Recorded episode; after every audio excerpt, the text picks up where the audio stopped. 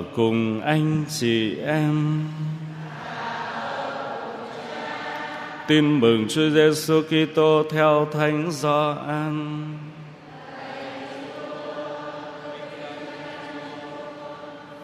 Khi ấy sau khi chữa lành một người bệnh phong trong ngày sa bát, Đức Giêsu tuyên bố với người Do Thái rằng: Cho đến nay cha tôi vẫn làm việc thì tôi cũng làm việc. Bởi vậy người Do Thái lại càng tìm cách giết Đức Giêsu vì không những người phá luật sa bát lại còn nói Thiên Chúa là cha của mình và như thế là tự coi mình ngang hàng với Thiên Chúa. Đức Giêsu lên tiếng nói với họ rằng: Thật tôi bảo thật các ông, người con không thể tự mình làm bất cứ điều gì ngoại trừ điều người thấy Chúa Cha làm. Điều gì, vì điều gì Chúa Cha làm thì người con cũng làm như vậy. Quả thật, Chúa Cha yêu người con và cho người con thấy mọi điều mình làm lại sẽ còn cho người con thấy những việc lớn lao hơn nữa khiến chính các ông cũng phải kinh ngạc. Chúa Cha làm cho kẻ chết trỗi dậy và ban sự sống cho họ thế nào thì người con cũng ban sự sống cho ai tùy ý. Quả thật, Chúa Cha không xét xử một ai nhưng đã ban cho người con mọi quyền xét xử để ai nấy đều tôn kính người con như tôn kính Chúa Cha. Kẻ nào không tôn kính người con thì cũng không tôn kính Chúa Cha đấng đã sai người con. Thật tôi bảo thật các ông ai nghe lời tôi và tin vào đấng đã sai tôi thì có sự sống đời đời và khỏi bị xét xử nhưng đã từ cõi chết bước vào cõi sống. Thật tôi bảo thật các ông giờ đã đến và chính là lúc này đây giờ các kẻ chết được nghe tiếng con Thiên Chúa. Ai nghe thì sẽ được sống. Quả vậy, Chúa Cha có sự sống nơi mình thế nào thì cũng ban cho người con được có sự sống nơi mình như vậy lại ban cho người con được quyền xét xử vì người con là con người. Các ông chớ kinh ngạc về điều này, vì giờ đã đến, giờ mọi kẻ ở trong mồ sẽ nghe tiếng người con và sẽ ra khỏi đó. Ai đã làm điều lành thì sẽ sống lại để được sống. Ai đã làm điều dữ thì sẽ sống lại để bị kết án. Tôi không thể tự mình làm gì tôi xét xử theo như tôi được nghe và phán quyết của tôi thật công minh, vì tôi không tìm cách làm theo ý riêng tôi, nhưng theo ý đấng đã sai tôi. Đó là lời chúa.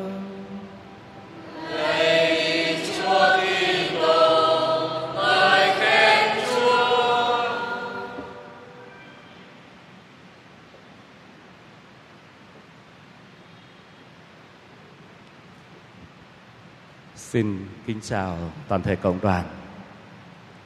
Để chúng ta biết là cứ theo thói quen, hầu như năm nào cũng vậy. Cứ mùa chay thì có tĩnh tâm. Mà thường tĩnh tâm trong mùa chay thì chúng ta hay nghe nói về tình thương của Chúa. Chúng ta nói về những tội lỗi của con người và chúng ta được mời gọi để sám hối. Mùa chay năm nay không có gì ngoại lệ. Chúng ta cũng nói về tình thương của Thiên Chúa. Chúng ta cũng được mời gọi khám phá ra những thiếu sót và tội lỗi của chúng ta. Và chúng ta cũng được kêu mời để sám hối. Chỉ có điều, năm nay chúng ta sống trong năm phúc âm hóa gia đình. Chúng ta không cảm nhận tình thương của Chúa một cách mông lung chúng ta không nhận ra những sai phạm của mình một cách hời hợt. Và chúng ta không được mời gọi sám hối một cách đại khái. Chúng ta cảm nhận tình thương của chúa ngay gia đình của chúng ta. Chúng ta sám hối bởi chính những việc chúng ta làm trong gia đình. Và chúng ta được mời gọi để sống tốt hơn, để chu toàn nghĩa vụ của người cha, người mẹ hay nghĩa vụ của con cái đối với gia đình của chúng ta. Thưa cộng đoàn, chúng ta có ba ngày tĩnh tâm và ngày hôm nay chúng ta sẽ dành thời gian này để chia sẻ với nhau một khía cạnh trong đời sống gia đình. Gia đình như trường học, môi trường dạy chúng ta, dạy con cái chúng ta về đức tin cũng như về nhân cách. Và ngày mai chúng ta sẽ cùng suy niệm một khía cạnh khác của gia đình. Gia đình như cái nôi của tình yêu thương. Và ngày cuối cùng chúng ta cùng nhìn về gia đình như một thành trì, như một trường học để dạy chúng ta biết nâng niu sự sống. Với góc nhìn gia đình như một trường học, khía cạnh đầu tiên chúng ta phải nhận ra đó là cái trách nhiệm giáo dục thuộc về gia đình trước hết, thuộc về những bậc làm cha và làm mẹ. Không biết rằng ờ, bây giờ thì hỏi đại thôi, cộng đoàn của chúng ta ai đang sống đời sống gia đình xem coi có thuộc cái lời thề ước và cái lời mà vị chủ tế hỏi mình trong khi cử hành hôn ước hay không ừ hỏi chị chị có nhớ cái lời mà xin lỗi chị chị có sống đời sống gia đình không? Dạ dạ thưa cha có. Chị có nhớ cái lời chị thề ước khi hai anh chị lấy nhau không? Dạ thưa cha nhớ. Chị vui lòng đọc lại cho cộng đoàn. Con run à, con run. Cảm ơn chị. Thường người ta người ta bảo cưới nhau lần đầu mới run không? lời thề ước của hai người trước mặt Chúa và trước mặt người đại diện Chúa Kitô đó là lời thề ước rồi thủy chung và yêu thương nhau trọn đời. Trước khi đọc lời thề ước ấy, linh mục hay vị chủ à, vị chứng hôn sẽ hỏi đôi hôn phối như thế này: Anh chị có sẵn sàng đón nhận con cái Chúa ban và giáo dục chúng theo luật Chúa Kitô và hội thánh không? Cộng đoàn chúng ta thấy câu đáp sẽ là thừa có. Chưa thấy đôi hôn nhân nào bảo không. Nếu không thì ông cha ông không làm lễ cho đâu. Anh chị có sẵn sàng đón nhận con cái mà Chúa sẽ ban và giáo dục chúng theo luật Chúa Kitô và hội thánh không? Thưa có. Đó không phải là một lời nói trên môi miệng cho nó qua loa, cho nó xong chuyện, cho nó đủ phép không phải thế, mà đó là một lời thề hứa long trọng, như ý thức một trách nhiệm của mình. Trách nhiệm giáo dục con cái là trách nhiệm đầu tiên của cha mẹ. Trách nhiệm đó thuộc về thiên chức của những bậc làm cha và làm mẹ. Làm cha mẹ không chỉ là sinh ra những đứa con trên cuộc đời, nhưng còn là dưỡng dục để cho nó thành người hơn. Chúng ta không có quyền khoán tất cả việc giáo dục con cái của chúng ta cho nhà thờ. Chúng ta không thể khoán việc giáo dục con cái của chúng ta cho trường học. Ngày hôm nay, có khi chúng ta lý luận rằng đời sống bôn trải vất vả lắm, đầu tắt mặt tối, thức khuya dậy sớm làm sao có giờ để chăm sóc cho con? Thôi thì, ta mướn gia sư để dạy con học chữ. Ta mướn ô xin hay bảo mẫu chăm sóc con cái khi ta vắng nhà. Và như vậy, mỗi tháng, người làm cha làm mẹ chi một chút tiền cho thầy giáo, một chút tiền cho người làm và cảm thấy chu toàn nghĩa vụ của người làm cha làm mẹ. Điều đó sai lầm bởi vì một ngày mai ta sẽ nhận ra rằng đứa trẻ thương cô bảo mẫu hơn thương mẹ của nó. Bởi vì bảo mẫu bế con, bảo mẫu tắm cho con, bảo mẫu cho con ăn. Còn mẹ thì khuya lắm mới về. Không thể giao trách nhiệm giáo dục con cái của chúng ta hoàn toàn cho người khác và cũng không thể giao hoàn toàn việc dạy đức tin cho con của chúng ta cho nhà thờ một tuần lễ chúng ta thấy như ở môi trường Sài Thành này, trẻ em chỉ có một tiếng ở nhà thờ và ở Chúa Nhật, với thánh lễ Chúa Nhật mà thôi. Sau đó nếu có chăng thì một tiếng học giáo lý. Thế nhưng cái thời khắc con cái ở gia đình thì nhiều hơn. Và không phải chỉ dạy con khi con của chúng ta có thể cắp sách đến trường, mà ngay khi con còn ngồi trên đầu gối của mẹ thì nó đã phải được dạy để học cái nghĩa, cái tình. Phải biết cách chào cha, chào mẹ. Phải biết cách làm dấu hay là ạ à chúa trước khi đi ngủ. Đó là những bài học vỡ lòng nơi mái trường là gia đình. Đó là mái trường đầu tiên, mái trường căn bản mà mái trường không đâu có thể thay thế. Dạy cho con từ tấm bé con biết ăn biết nói cách con biết đi biết đứng dạy con cách biết ứng xử với người trên biết nhường nhịn kẻ dưới dạy cho con biết thế nào là đạo nghĩa.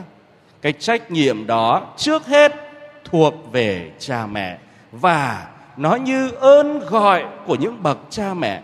Những người làm cha làm mẹ không ý thức được ơn gọi đó thì có trọng tội với Chúa và có tội với con của mình, có tội với những thế hệ mai sau, bởi vì ta để cho những đứa con của chúng ta vuột mất những cơ hội được đón nhận một nền giáo dục tốt đẹp để có thể giờ đây khi nhìn lại, ta hối hận bởi vì những đứa con đã hư đi.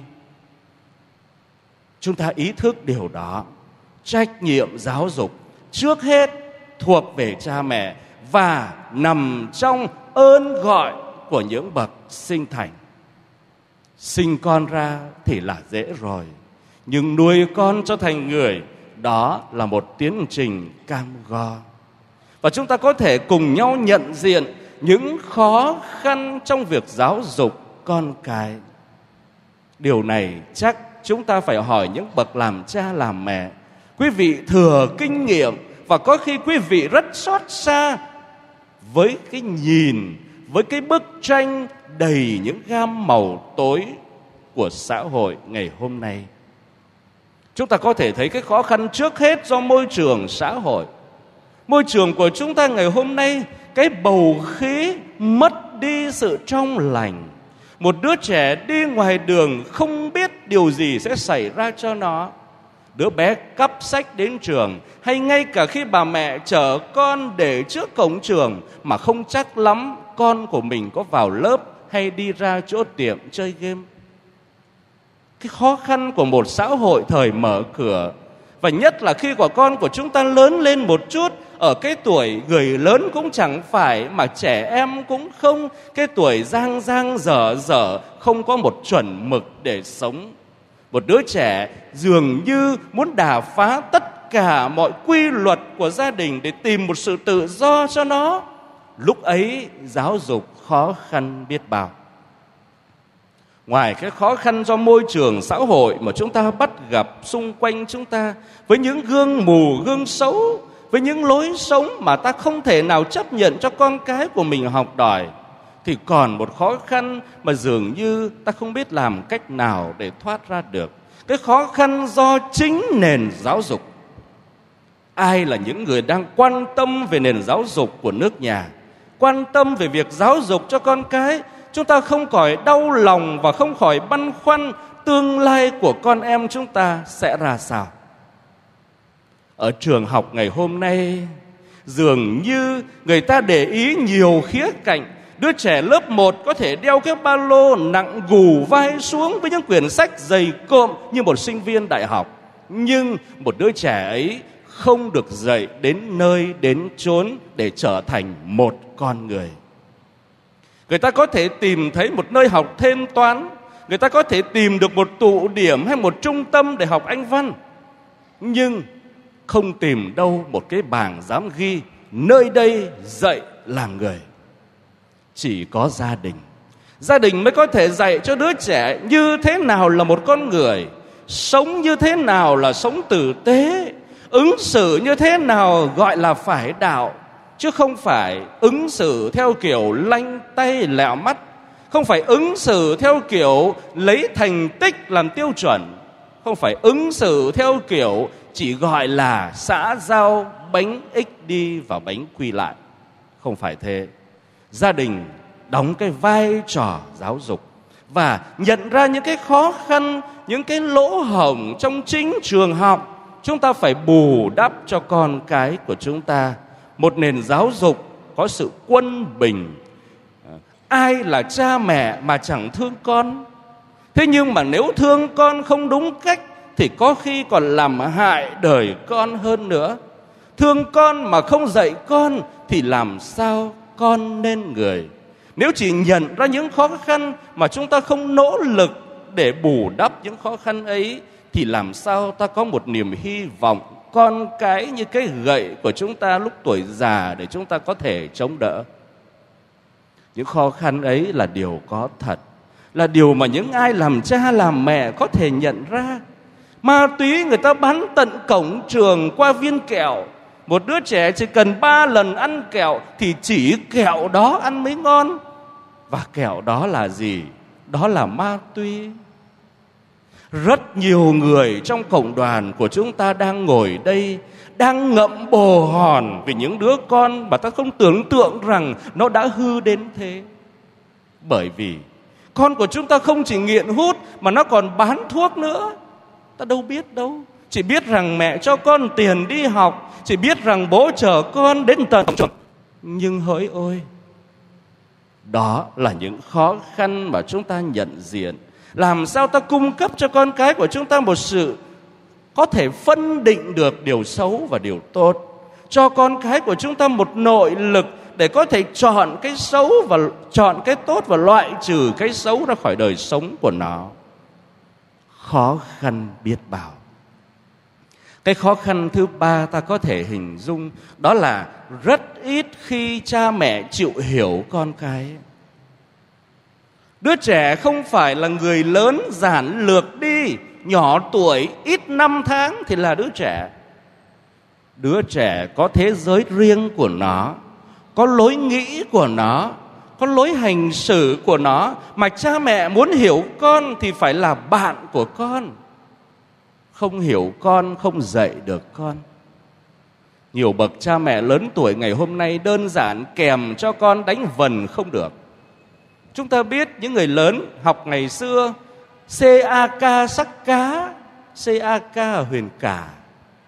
Cu U Cu Y Cret Uy Quy NH Quynh huyền quỳnh. Ngày hôm nay nó bảo mẹ đọc quê quá mẹ đọc sai rồi. Uy nhờ huynh, của huynh Quynh huyền quỳnh. Chứ làm sao lại Cu U Cu Y Cret Uy Quy NH Quynh huyền quỳnh được? Nguyên cái chuyện đánh vần thôi thì mẹ có thể cãi với con, Bố mày tao học thế.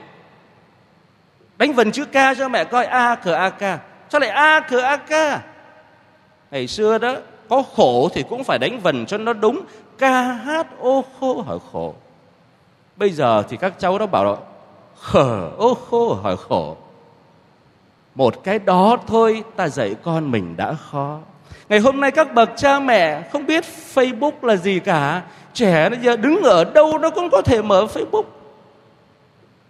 Nhưng bậc cha mẹ già không biết vi tính là gì cả. Bây giờ ngôn ngữ của nó là chat, Mà ngay cả ta cầm cái điện thoại lên Với những bản tin của con mình gửi, Cha mẹ lắc đầu, Bó tay, không biết nó viết gì trong đấy cả. Ngôn ngữ là tiếng Việt thôi Mà có ai hiểu nó viết gì đâu. Chỉ cái chuyện đó thôi Làm sao ta dạy con mình Ông bố con ở nhà 70 tuổi đi học vi tính Tao học vi tính xem trên đấy nó có cái gì mà sao chúng bay mê vậy. Phải học. Nếu ta không hiểu được con, ta không hiểu được nó đang nghĩ gì, ta không hiểu được điều nó đang quan tâm thì không dạy được con mình, không dạy được con mình. Khó lắm để trở thành bạn của con, hiểu được ngôn ngữ của con, hiểu được khao khát của con hiểu được những dự định của con. Ấy chưa kể là có nhiều bậc cha mẹ sống cái giáo dục có thể nói là cổ lỗ sĩ nào đó. Ông bà mình dạy yêu cho roi cho vọt cho nên con mà có lỗi là thượng cẳng chân hạ cẳng tay đánh con giống như vớ được kẻ cướp vậy đó không phải là một sự giáo dục. Bố nóng lên thì bố phang, bất cứ thứ gì bố gặp, kể cả nồi niêu son chảo và có khi đem con đi bệnh viện cấp cứu. Chẳng lạ gì, sau đó chính đứa con, nó sẽ đè bố ra mà đánh. Bố chui vào gầm giường, bỏ hô hoán lên, Bớ làng nước ơi, Giữ dùm cái gậy cho tôi chui ra cái, Thằng con nó đánh chết tôi. Làm sao có chuyện con đánh bố? Chuyện đó là có thật. Bởi vì bố không dạy con, Cho nên giờ này rơi vào thảm cảnh là vậy. Hiểu con, dạy con và cũng nhìn lại chính bản thân của mình, cái cách giáo dục của chúng ta có đúng hay không? Thưa cộng đoàn, khi ta ý thức được trách nhiệm của người làm cha và làm mẹ, khi chúng ta nhìn ra những khó khăn trong việc giáo dục con cái, thì chúng ta cũng nhận ra một điều tầm quan trọng của việc giáo dục con cái chúng ta người ta kể câu chuyện mẹ của thầy Mạnh Tử như một mẫu gương rất đẹp của việc giáo dục con cái của mình. Gia đình của thầy Mạnh Tử lúc đầu sống gần một nghĩa trang. Và khi sống gần một nghĩa trang thì đứa trẻ cứ học đòi những bài đưa đám, lúc nào cũng chơi trò chôn cất và những điệu bi ai suốt ngày cứ diễn ra Mẹ của Mạnh Tử thấy điều này không được. Đây không phải là chỗ con tôi có thể ở. Bà bán giới mảnh đất cho dù là gắn bó. Tìm đến một nơi khác đông đảo hơn, vui hơn, bớt cảnh buồn than, hy vọng con mình được nuôi dưỡng và lớn lên trong bầu khí tốt đẹp. Bà rời nhà gần chợ.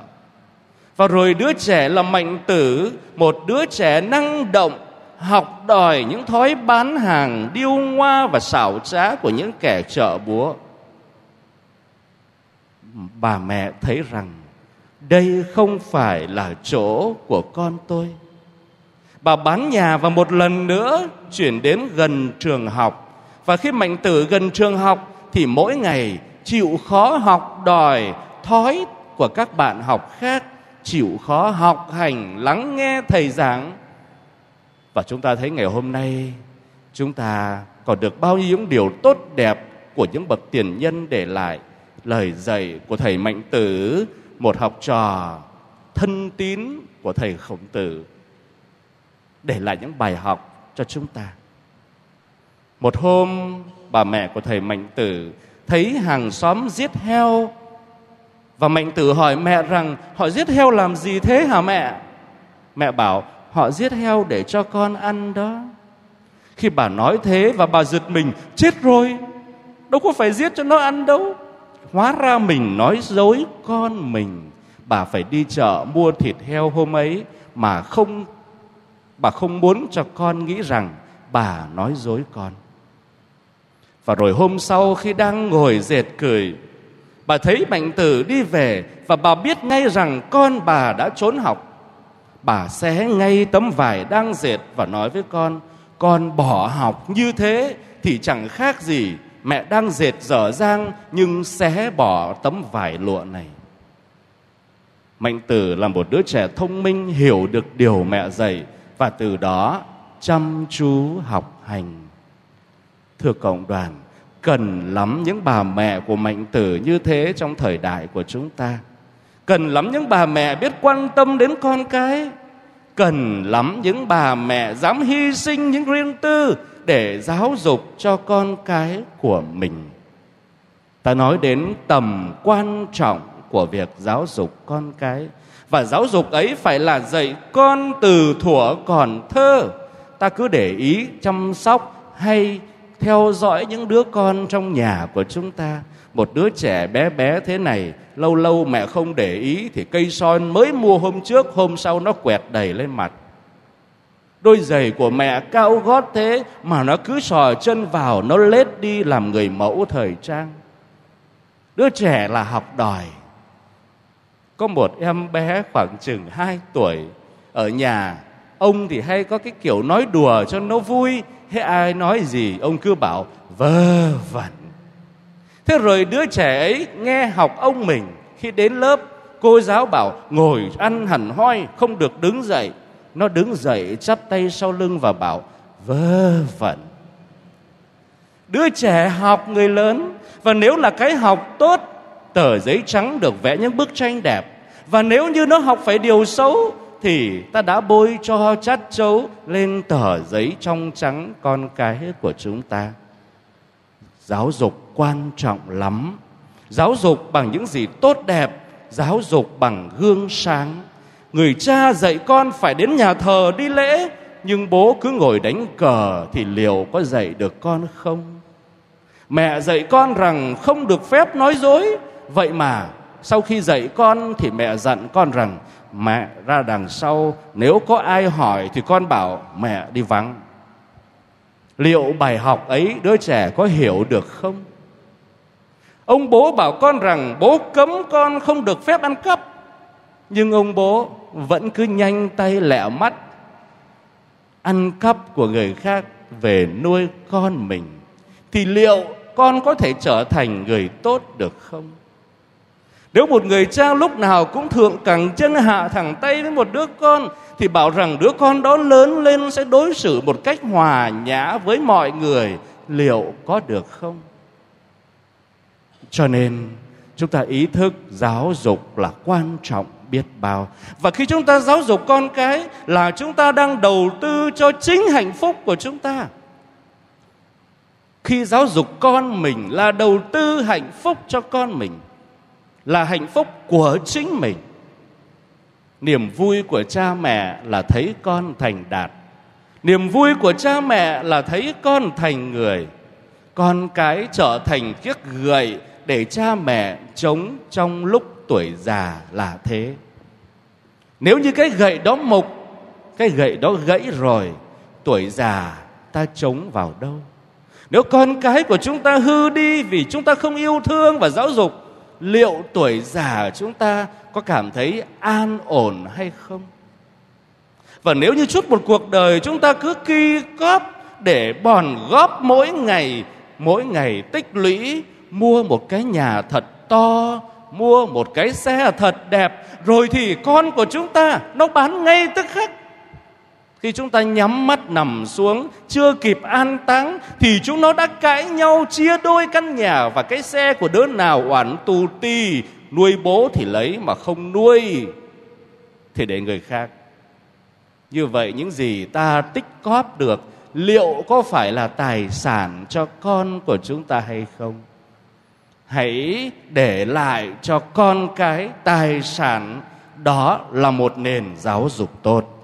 Rồi chính của cải con cái sẽ làm ra. Quan trọng, khi suy nghĩ về giáo dục, ông đã nói một câu để đời như thế này. Nhất niên chi kế mạc như thủ cốc, thập niên chi kế mạc như thủ mộc, bách niên chi kế mạc như thụ nhân. Cái kế sách của một năm là trồng lúa, kế sách của mười năm là trồng cây kế sách trăm năm là trồng người. Chuyện giáo dục là chuyện trồng người, và đó là chuyện trăm năm.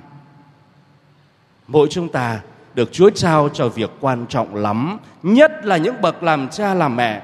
Đó là chuyện trăm năm, chuyện chồng người. Xin cho nguyện ước của chúng ta, hạnh phúc của chúng ta được đong đầy. Nhờ chúng ta biết ý thức, trách nhiệm làm cha mẹ, giáo dục con cái. Nhờ chúng ta biết cậy trông và tình thương và ân sủng của chúa, noi gương đức trinh nữ maria như người vợ hiền thục, như một người mẹ quán xuyến chăm sóc cho gia đình. Noi gương thánh cả du xe như một người chồng yêu thương, như một người cha cẩn mẫn. Mỗi ngày làm cho gia đình thánh lớn lên lớn lên và lớn lên mãi tất cả chúng ta đang ngồi đây là những du xe là những maria, là những người mẹ của mạnh tử của thời đại này. Chúng ta hãy góp phần làm cho gia đình của chúng ta được tăng trưởng. Bởi vì gia đình là tế bào, là sự sống còn của giáo hội và xã hội. Không có gia đình, không có xã hội, không có giáo hội mà không phải là những gia đình theo kiểu tràn lan, sống chung, ký hợp đồng. Không phải thế. Những gia đình bền vững, được kết ước bằng chính giao ước yêu thương. Tình yêu xoáy quân để làm thành một mái ấm. Trong đó có cha, có mẹ và con cái. Ước chi một khoảng lặng như thế này, chúng ta có dịp nhìn lại đời sống gia đình của chúng ta. Chúng ta trân trọng đủ yêu thương đủ nâng niu đủ để chúng ta vun trồng, nhất là cái ý thức và trách nhiệm giáo dục, đức tin cũng như về đời sống nhân bản cho con cái của mình. Chúng ta cùng lắng nghe một ờ, chút tâm tình qua một nhạc phẩm ca đoàn sẽ thể hiện dành cho cộng đoàn ngay giây phút này.